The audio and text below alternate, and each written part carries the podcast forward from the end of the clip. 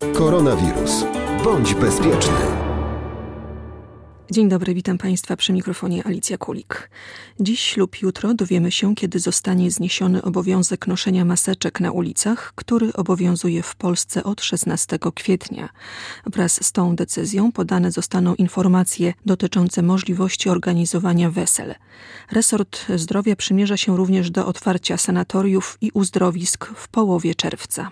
Od dziś w szkołach podstawowych będą odbywały się zajęcia opiekuńczo-wychowawcze z elementami zajęć dydaktycznych dla dzieci z klas 1-3, a także konsultacje dla uczniów klas ósmych i maturzystów.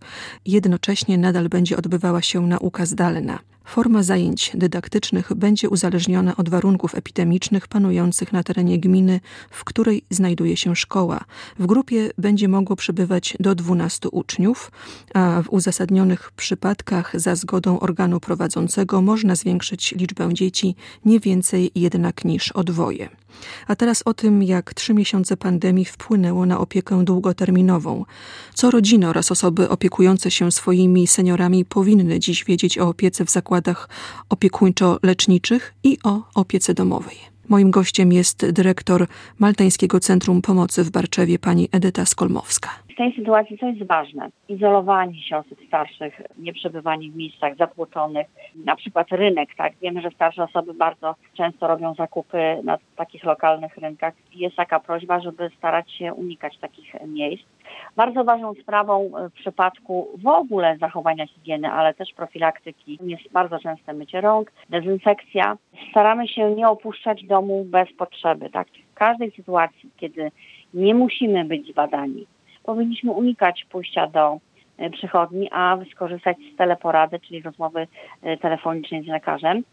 Na przykład wtedy, kiedy potrzebujemy tylko przepisać e, receptę, tak? A co zmieniło się i co zmieni się w zakładach opiekuńczo-leczniczych, takich jak na przykład Centrum Maltańskie Centrum Pomocy w Barczewie? Niestety musieliśmy ograniczyć wizytę, a w zasadzie zakazać odwiedziny u naszych chorych. Zarówno dla rodzin, jak i dla naszych pacjentów ten zakaz odwiedzin jest bardzo bolesny, bo nawet jeżeli mamy poczucie, że mm, opiekujemy się osobami, które mają ograniczoną świadomość albo są nieprzytomne, to jednak ten kontakt z najbliższą rodziną jest istotny i nawet w takiej sytuacji jest konieczny i potrzebny, ponieważ wszyscy czujemy y, obecność innych osób, nawet y, jeżeli mamy tą świadomość ograniczoną.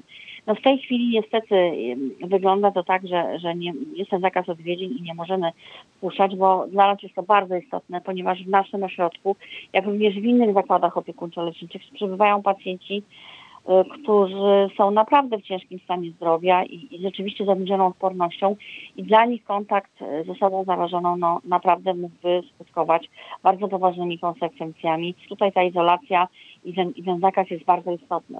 On na pewno będzie przedłużony w placówkach medycznych, zwłaszcza w takich miejscach jak nasze. Natomiast staramy się wyjść naprzeciw oczekiwaniom y, naszych rodzin i pacjentów. My też chcemy zastosować laptop, tak, czyli komunikację internetową z rodzinami. Natomiast ci pacjenci, których będziemy mogli posadzić na wózku i przewieźć e, do holu, gdzie rodziny będą mogły się zobaczyć przez szybę i rozmawiać przez komórkę. A co z nowymi przyjęciami?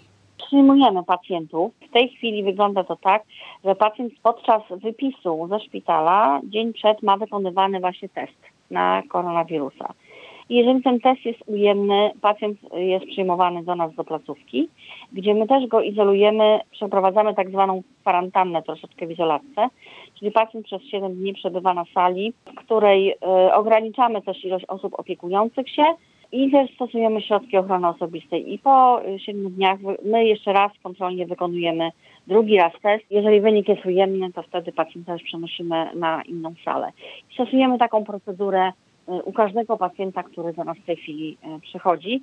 No póki co jest to taka procedura wypracowana w, wspólnie z Powiatową Stacją Sanitarno-Epidemiologiczną. No póki co jest skuteczna, więc mam nadzieję, że będzie tak dalej. Bardzo dziękuję. Mówiła Edyta Skolmowska, dyrektor Maltańskiego Centrum Pomocy w Barczewie. Koronawirus. Bądź bezpieczny.